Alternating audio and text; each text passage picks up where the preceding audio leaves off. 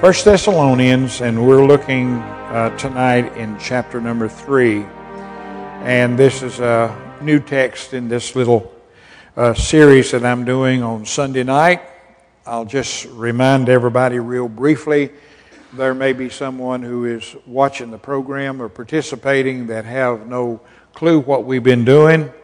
But a long time ago, and it's been so long I don't even remember, from the book of Galatians, we, I was preaching through the book and got stuck on chapter 6. And one key verse that's uh, found there is that God is not mocked, that whatsoever a man soweth, that shall he also reap. And I just felt led to think about those good things that we can do.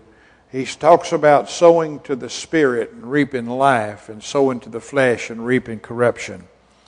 And uh, so I've been preaching on sowing to the spirit, and come to that point where uh, I believe that one of the one of the most effective ways that we can sow to the spirit is in our prayer life. That part of our experience that really doesn't necessarily or have to involve anybody else. It's between me and the Lord, between me and the Lord. And learning to pray as the Spirit of God burdens our heart for the things that we need to pray for. And of course, in these texts that I've chosen to use of late, uh, it's about praying for the church. And uh, I just believe if we find in, in the New Testament or find anywhere in the Bible where someone uh, prays specifically about something that that is acceptable to God because that was something that was inspired by the Holy Spirit.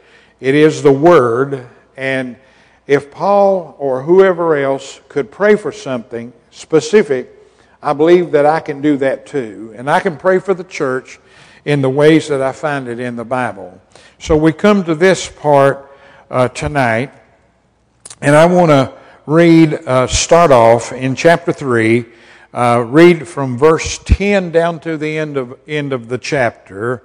And uh, here's what Paul said. He says here, uh, night and day, praying exceedingly that we might see your face, that we might perfect that which is lacking in your faith. Now, praying exceedingly uh, for this is for the church. This is for the church at Thessalonica, is what he's talking about. And then he goes on to say, Now God Himself and our Father and our Lord Jesus Christ direct our way unto you.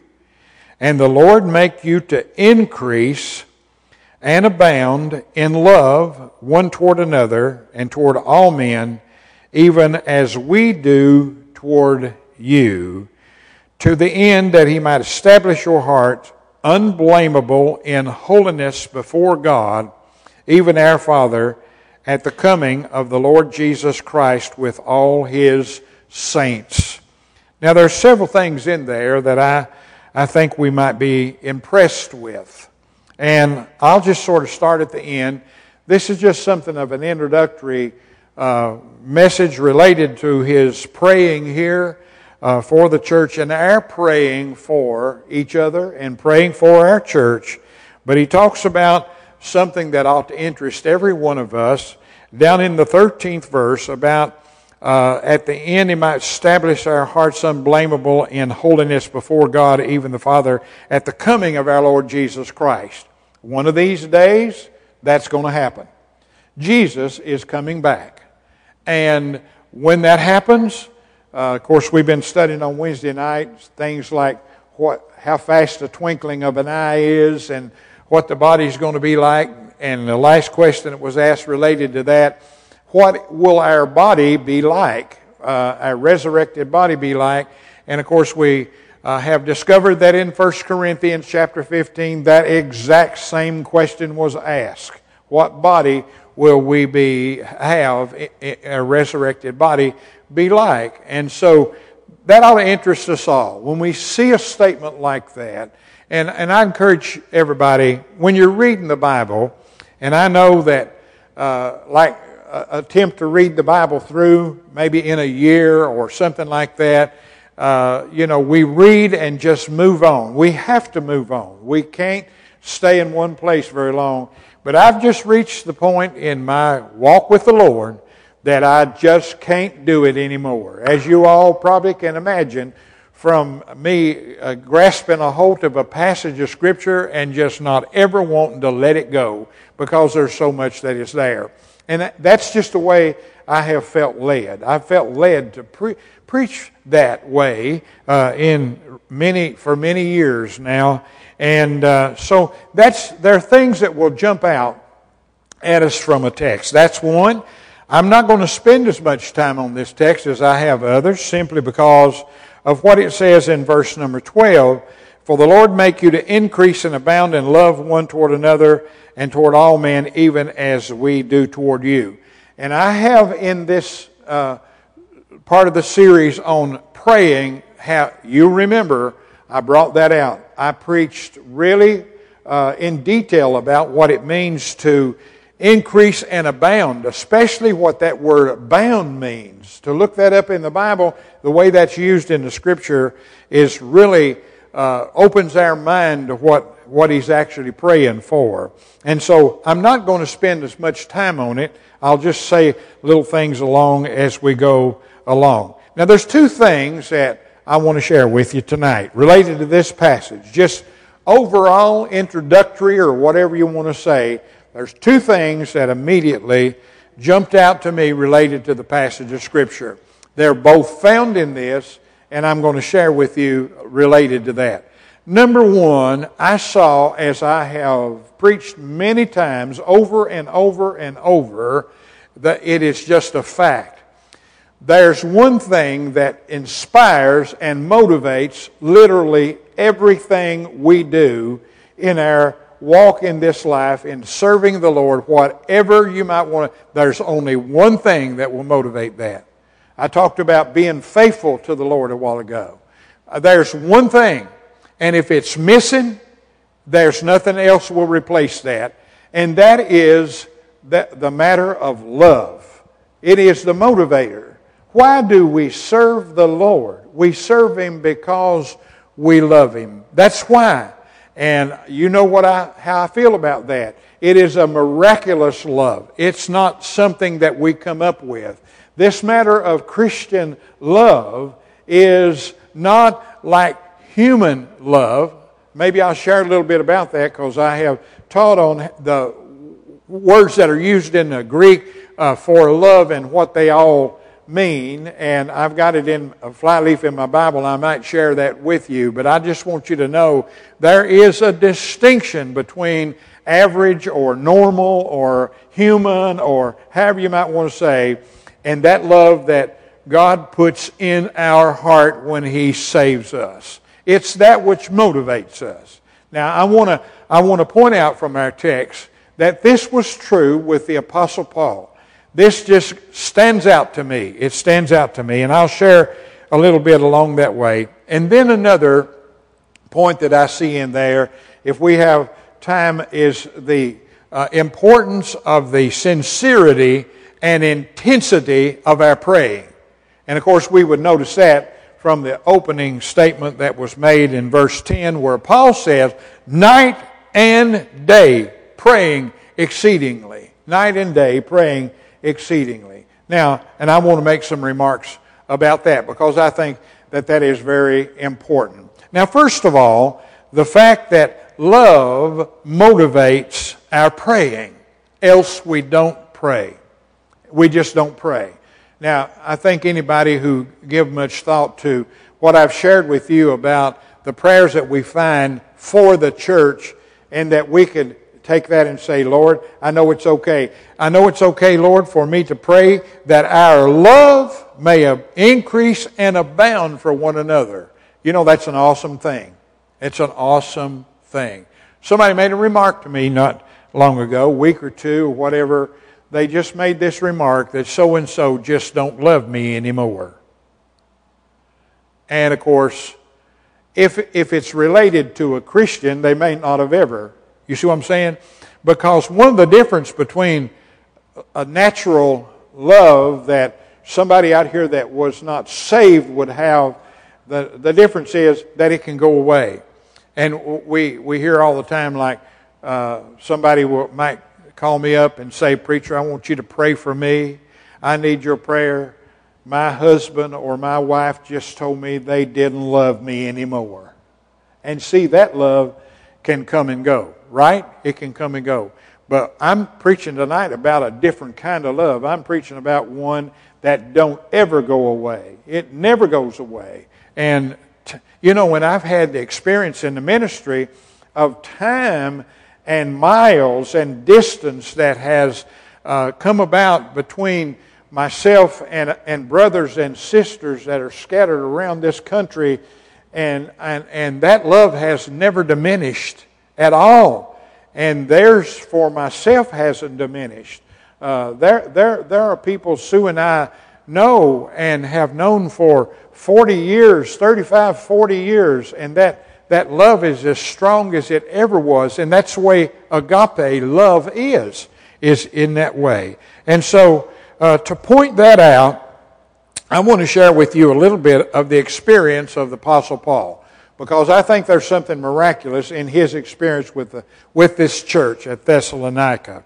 And uh, uh, this spirit inspired love, and it's what it is. And I can illustrate that with something of his experience here. Now, here's what I'm going to share with you. Uh, the timeline was not sufficient to explain his love for the church and the church's love for him. The timeline don't. And I want to share with you just a little bit. I hope this is not a boring thing that I'll, I'll share with you about Paul's experience with this church at Thessalonica. Now, in order to do that, I want you to look with me at Acts chapter 16. Acts and chapter 16. And uh, you'll see what I'm talking about here. Acts in the 16th chapter. And the whole, uh, whole 16th chapter uh, is pretty awesome. The whole chapter is. And uh, the, the Bible is telling us here, is going to give us a little timeline here related to uh, it's Paul and Silas and Timothy. Those three. Those three. and so, uh, in, the, in this 16th chapter, uh, it says, um, uh, tells us here, uh, verse number five, and so were the churches established in the faith and increased in number daily now, verse number six, notice this. Now, when they had gone, now this is Paul and Silas and Timothy, and when they had gone throughout Phrygia and the regions of Galatia, and were forbidden of the Holy Ghost to preach the word in Asia. Now, we may wonder, well, how, how did that happen? Uh, how does the Holy Spirit uh, put a roadblock, so to speak, in some direction that we might be taking. And he does do that. I don't know what he did on this particular uh, point other than the fact that the Bible says that they were forbidden. They weren't they wouldn't allowed of the Holy Spirit to go there. In other words, what they were doing, like all of us in our life as we travel along, we want to follow the will and the leadership of God. Amen. We want to do what pleases the Lord. And the reason we want to do that because we love Him, and we love, and all else just takes secondary place related to that. But it says uh, that they were forbidden of the Holy Spirit to preach the word in Asia. Then it says in verse 7 And after they had come to Mysia and essayed to go into Bithynia, and the Spirit suffered them not. In other words, it happened again. Now, I may, some of you may have had some kind of experience in your Christian walk. If you've known the Lord for many years, you may look back, and I certainly have done that. I certainly have done that. You know, oftentimes we don't know what the will is of, of God for a, the time being. And we struggle maybe, and we pray a lot about that. And uh, then we do the best we can to do the will of the Lord in our life. And we may not quite understand why. Uh, I, I, know one time I'll just give you this little story. I, I know one time there was this church, it had the most beautiful facility that you ever looked at.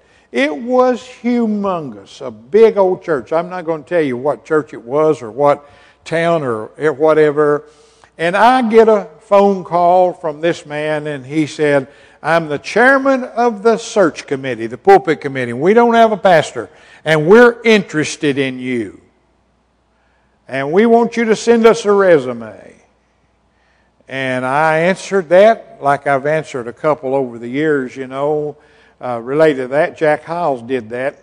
He used to pastor up in Indiana, and a church did him that way, and he said, I don't do resumes. You want a preacher, you pray one down.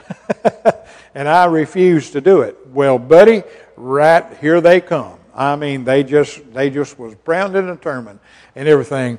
And they uh, anyway, uh, uh, over a period of time, the church come to a place to vote to, to call to extend a call to me to be their pastor, and it was unanimous. And they told me that it had never happened in the history of that church, a unanimous vote to call anybody, and I turned them down. I didn't go, and for a long time I thought, you know, did I make a mistake or whatever? I mean, this is a real promotion for a pastor to go to a church like that and everything.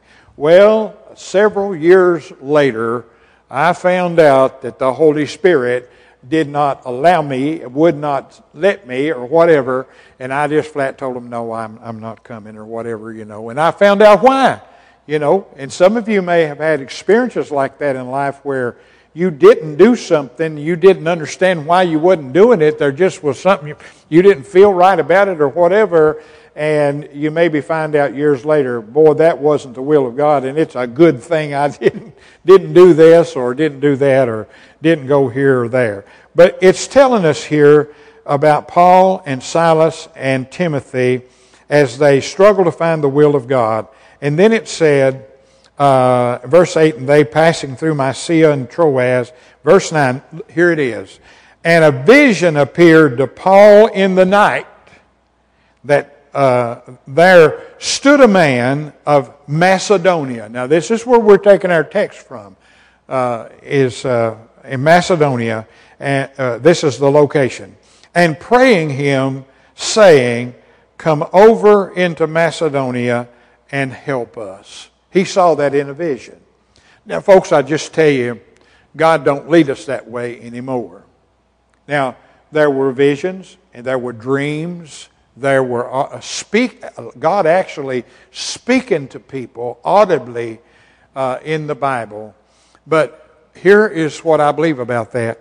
Once we had God's Word and we had it completely, and we had everything that we need to know is found in this dear book. Amen. And I believe that we find the will of God the way God wants us to find the will of God and seek that will, and we, we do that, we have all the revelation that God is going to give to us in His Word. And so I just wanted to say that this happened to them, but it doesn't happen today because at that time they did not have the Bible, the New Testament. They didn't have it complete. And so God is leading them in that way. And so it says, after he had seen the vision, immediately we endeavored to go into Macedonia, a surely gathering that the Lord had called us for to preach the gospel unto them. And, and then listen to what he did. Therefore, loosing from Troas, uh, we came uh, with a straight course to Samothracia, and the next day to Neapolis, and from there to Philippi, uh, which is a city, a part of Macedonia, and a colony of that city about at a certain date. And we know the Bible tells us that several things happened in this whole chapter. While they were there, they uh, come into contact with Lydia. She was a seller of purple, and she was a very religious lady and not saved. She was not saved. And the Bible says that she heard the gospel and uh, whose heart the Lord opened. Isn't that amazing? Whose heart the Lord opened. I preached this morning about being apprehended of the Lord. and the, the work of God, God in bringing us to Himself. You know, there are people just don't like to think that way. They like to think, I came to the Lord myself.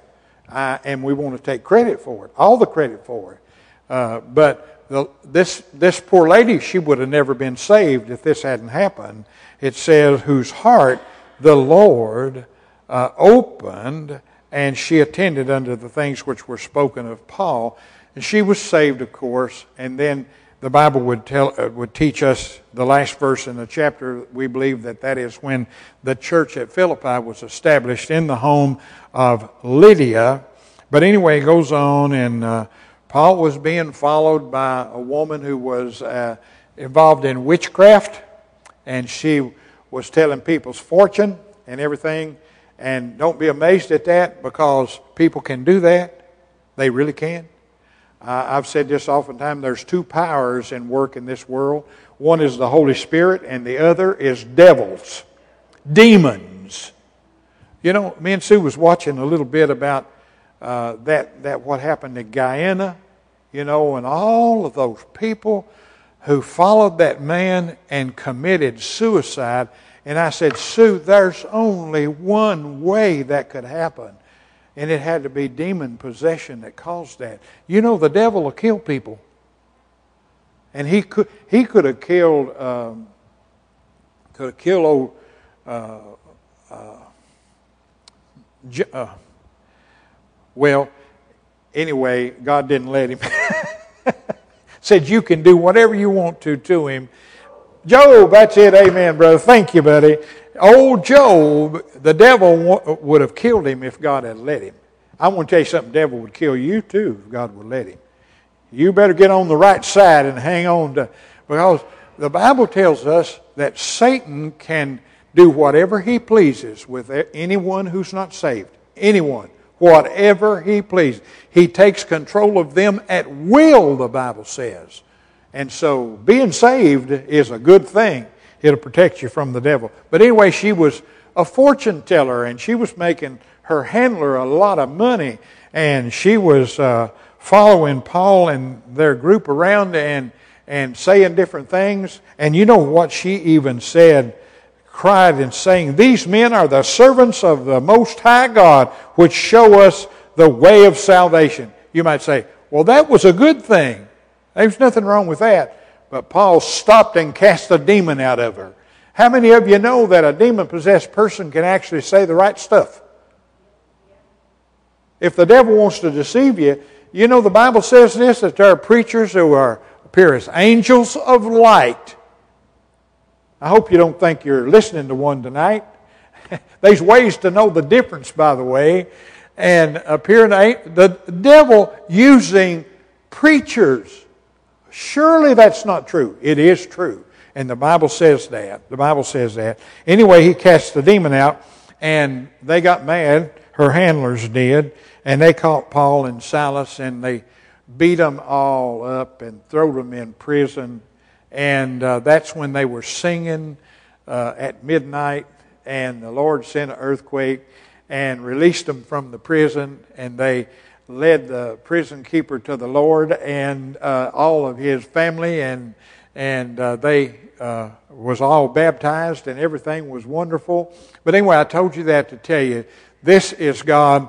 This is God bringing about the them into uh, into uh, Thessalonica, uh, where we're reading about tonight, and their stay at Philippi. But I want you to know that all of that was very short. Paul and Silas and Timothy's experience with those people was very short. And they had preached the gospel, and uh, they'd sown uh, the good seed, and the Lord had blessed it, and, uh, and a relationship was established. As a matter of fact, I looked this up to see how long that Paul spent there and he was preaching in their synagogue on three Sabbaths. And that's when they had to usher him out of there. And so he, he was with them that short a period of time. And what I'm saying is, it's a tribute to the Holy Spirit what He did accomplished in that period of time. You know, when the Spirit of the Lord is with the Word of God, the preaching or teaching of the Word, or even in our personal and private Bible study time, when the Spirit of God is working in our lives, great things are accomplished. And what I'm saying, I guess, is that there wasn't enough time here for this kind of love that Paul had for this church. And of course, we find the language of that love in chapter number one of this book. I'll re- read verse 5 uh, through verse 8. He says this For our gospel came not unto you in word only. You see? Now, I may stand up here and preach, and it may be word only. May not amount to too much. You understand what I'm saying? Word, not in word only, but also in the power of the Holy Ghost. You say, Preacher, well, you need to preach in the power of the Holy Ghost. I hope I am as the Lord leads. But you know what? It's two way. It may come from the preaching, but it also needs to land in the heart and soul of the hearer. Uh, and in much assurance, knowing what manner of man we were among you for your sake.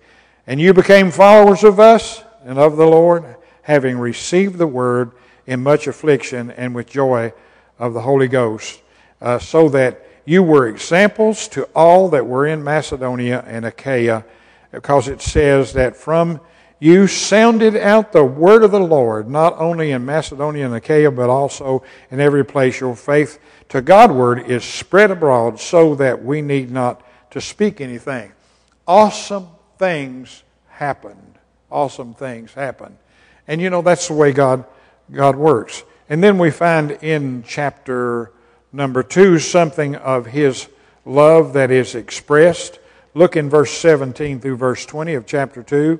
But we, we brethren, being taken from you for a short time in presence, not in heart, endeavored the more abundantly to see your face with great desire. Wherefore, we would have come to you, even I, Paul, once and again, but Satan hindered us we learned earlier about the Holy Spirit not forbidding them to go, but here it says that Satan hindered hindered us. How many of you know Satan can hinder you?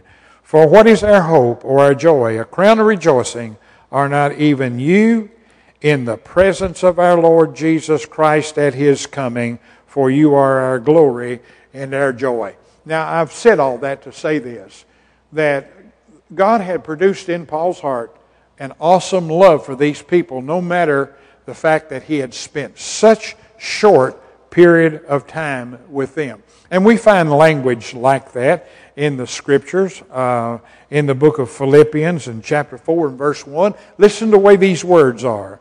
Therefore, my brethren, dearly beloved, and longed for, my joy and crown, so stand fast in the Lord, my dearly beloved. What, this is Paul. He's talking to the church at Philippi here. He says, My dearly beloved and longed for, my joy and crown. Oh, what if all of the members of the church felt that way about the church? And I thought of another one in, in the little book of Third John. And John expresses something uh, like that too. And in, in the book of Third John, and I'll start reading in verse number 4, and we'll come to the verse. Uh, the elder of the well beloved Gaius, whom I love in the truth, beloved, I wish above all things that thou mayest prosper in and be in health, even as thy soul prospereth.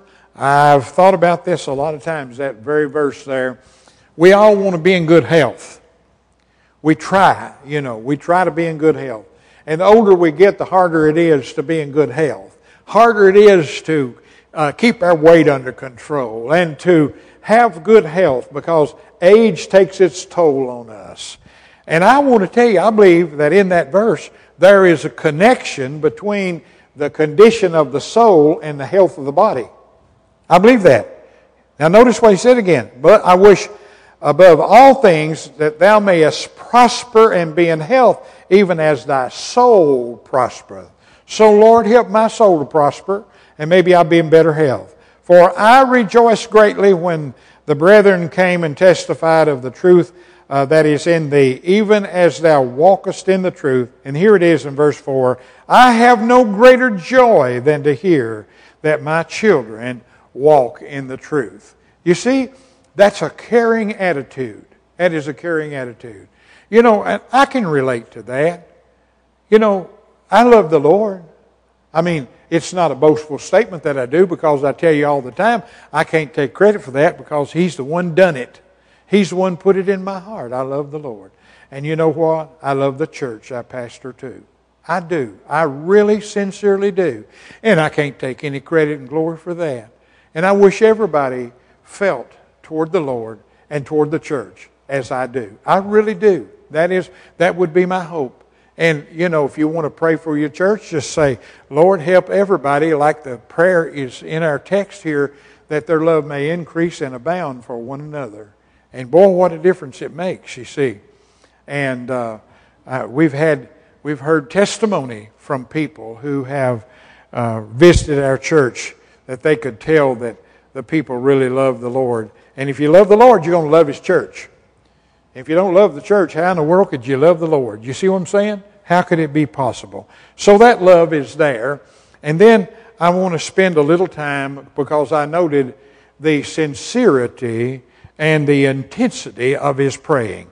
Verse number 10, here's what he said Night and day praying exceedingly. Praying exceedingly. Now, I'll make some reference as we go on in this passage Scripture about what Paul's desire was uh, for the well being of the church at Thessalonica. But the, here's how I know about the intensity. That word praying in our text, you know what that word is? It is interpreted beseeching in other places in the Bible.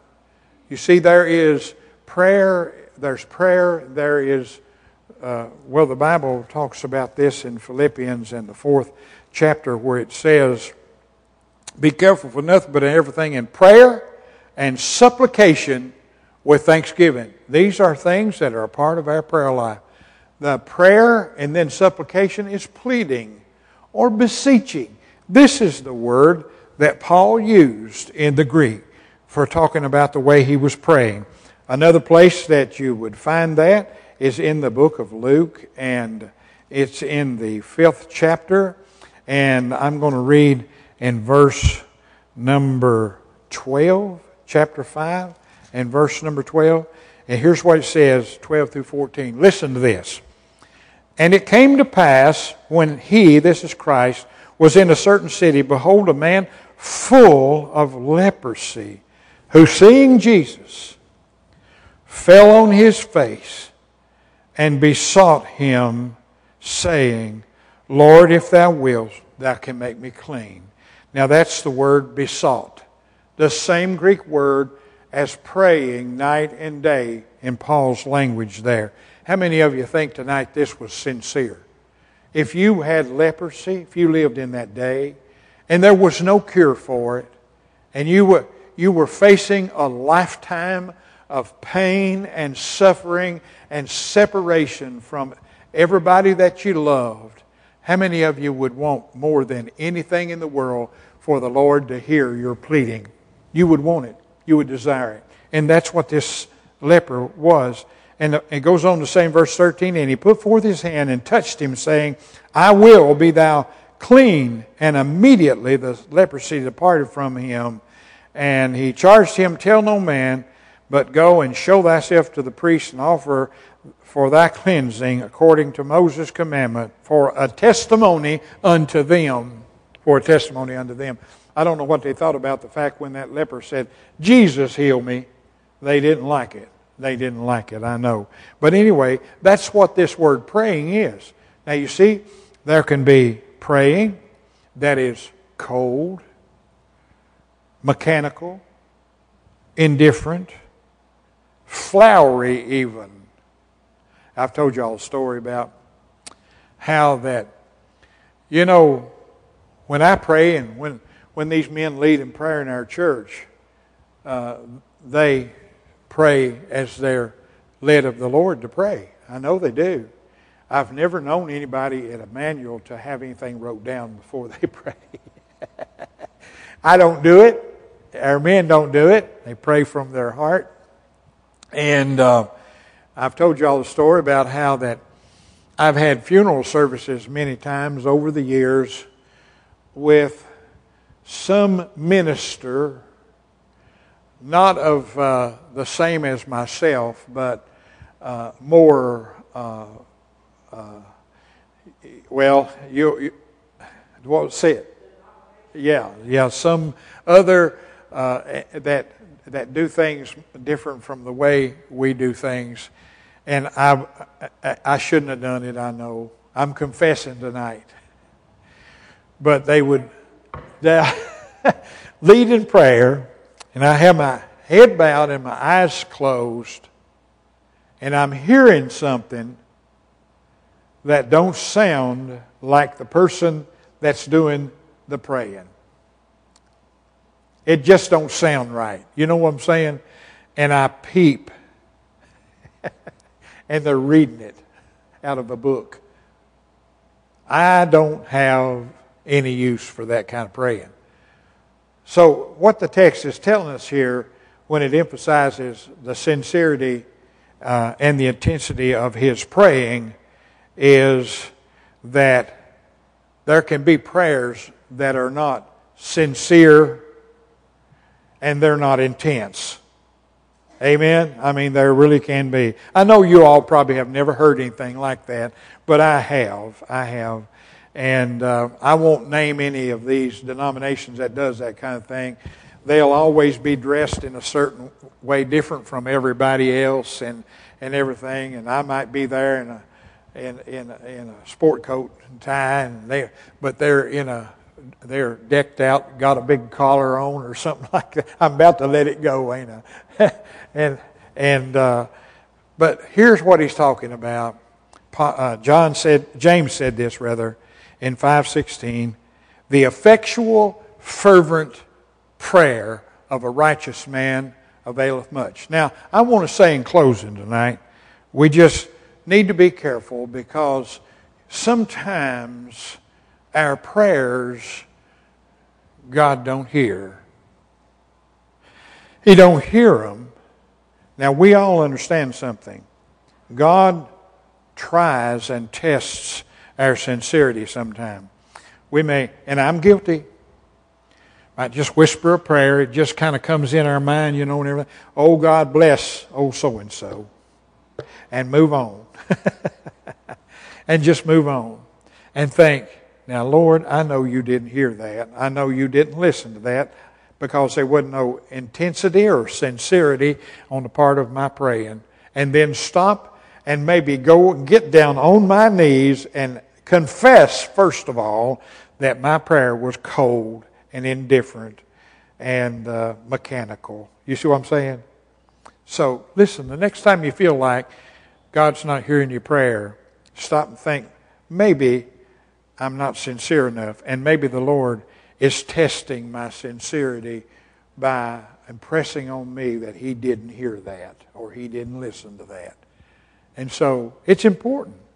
First of all, and I want to I want to reiterate in closing. Number one, love is the motivator for prayer. Without it, there'll be, uh, there may be, I'm not saying there will be, but there may be people who are members of Emmanuel Church, and you you have listened to these messages, and it's possible that you've never prayed for none of this.